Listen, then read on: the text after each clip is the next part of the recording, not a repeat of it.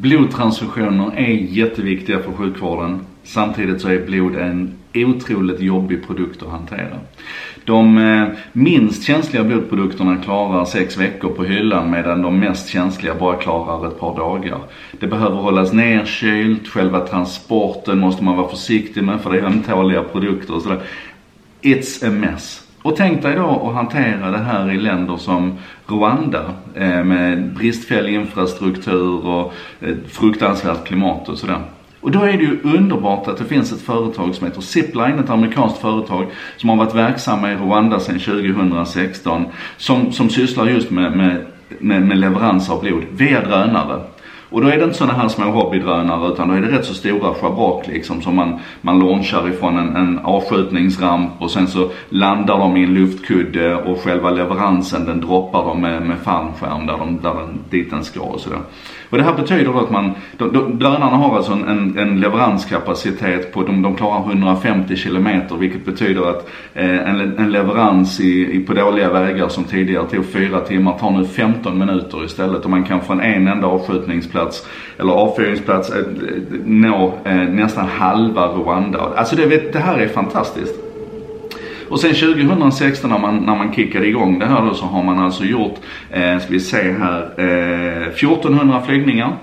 Man har levererat 2600 enheter blod. Man kan ta upp till 1,5 kilo blod i, i eller 1,5 liter kilo i, i varje transport och så. Det, det är potentiellt 2600 liv man har, man har sparat. Eh, 50% går till, till eh, eh, barnfödslar, alltså när, när mamman förlorar mycket blod och snabbt behöver, behöver en blodtransfusion. 30% har gått till, till uh, unga människor som har svår blodbrist eh, till följd av malaria. Jag menar, man är faktiskt ute och, och räddar världen lite grann här.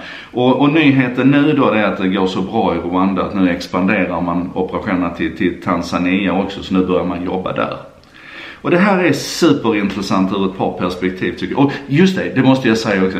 Beställningarna av det här sker via sms eller WhatsApp. Så att det finns liksom inte en, en, en, en så här du vet, du måste logga in i det här systemet och sådär utan man använder den tekniken som finns till hands där nere för att hantera den, den bakomliggande logistiken. Ja, du vet, det är så, det är så grymt.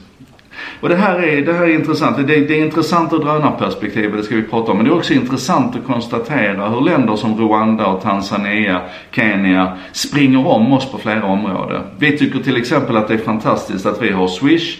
Eh, ni vet överföra pengar. Swish är idag det vanligaste sättet att flytta, flytta pengar från en privatperson till en annan. Mycket vanligare än kontanter. Det har vi haft i, i tre år lite drygt. I, I Kenya så har man kört M-Pesa sedan 2010. Eh, nej, 2007, förlåt, det är 10-årsjubileum. 2007. Och, och, och M-Pesa är, är som Swish ungefär. Alltså nästan ingen eller, eller låg transaktionskostnad eh, direkt från person till person och du gör det i mobilen. Så att på många områden här nu så ser vi hur, hur länder som vi tidigare har betraktat som långt efter oss utvecklingsmässigt bara springer förbi oss på vissa områden nu. Och drönare är ett sånt. Rwanda håller till exempel på och bygger en drönarflygplats nu. Alltså en flygplats bara avsedd för drönare. Den ska vara färdig 2020. Och man ser att det här kommer att innebära en fantastisk utveckling för dem i ett land där det är svårt med infrastrukturen. Men vi måste också fundera på vad drönare och leveranser via drönare betyder eh, även för oss här hemma. Jag är till exempel jätteglad att jag har en balkong på min lägenhet. För det betyder att jag kommer att kunna få drönarleveranser hela vägen hem. Den dagen vi får en lagstiftning på plats som tillåter det och, och den dagen vi liksom så juridiskt har kommit ikapp Rwanda och, och Tanzania. Och det här i sin tur då, drönarleveranser. I första hand kommer vi naturligtvis att använda det till, till, till väldigt viktiga transporter. Eh, organtransporter, blodtransporter även här naturligtvis. Eh, medicinska transporter där vi kan flytta läkemedel snabbt på plats och så vidare. Men i ett längre perspektiv så kanske det här blir vardagsmat. Och då kan vi börja fundera på sådana här saker som varför ska var och en av oss ha ett stort kylskåp och en stor frys hemma? Vi kanske bara kan ha en sån här liten minikyl där vi har mjölken som vi behöver till kaffet. Och allting annat som vi behöver för att laga mat och, och allting som vi idag har i kylen och frysen. Det kommer istället leverera till oss precis när vi behöver det. Man pratar idag om 15 minuter leveranstid på blod i Afrika. Vi borde kanske kunna komma ner till 5 minuter leverans av de här frysta ärtorna här hemma i Sverige.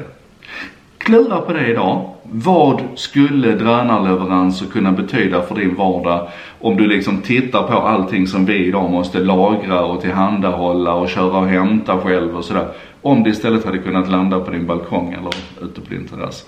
Och har du ingen balkong så tror jag det är dags att börja se sig om efter ett nytt boende.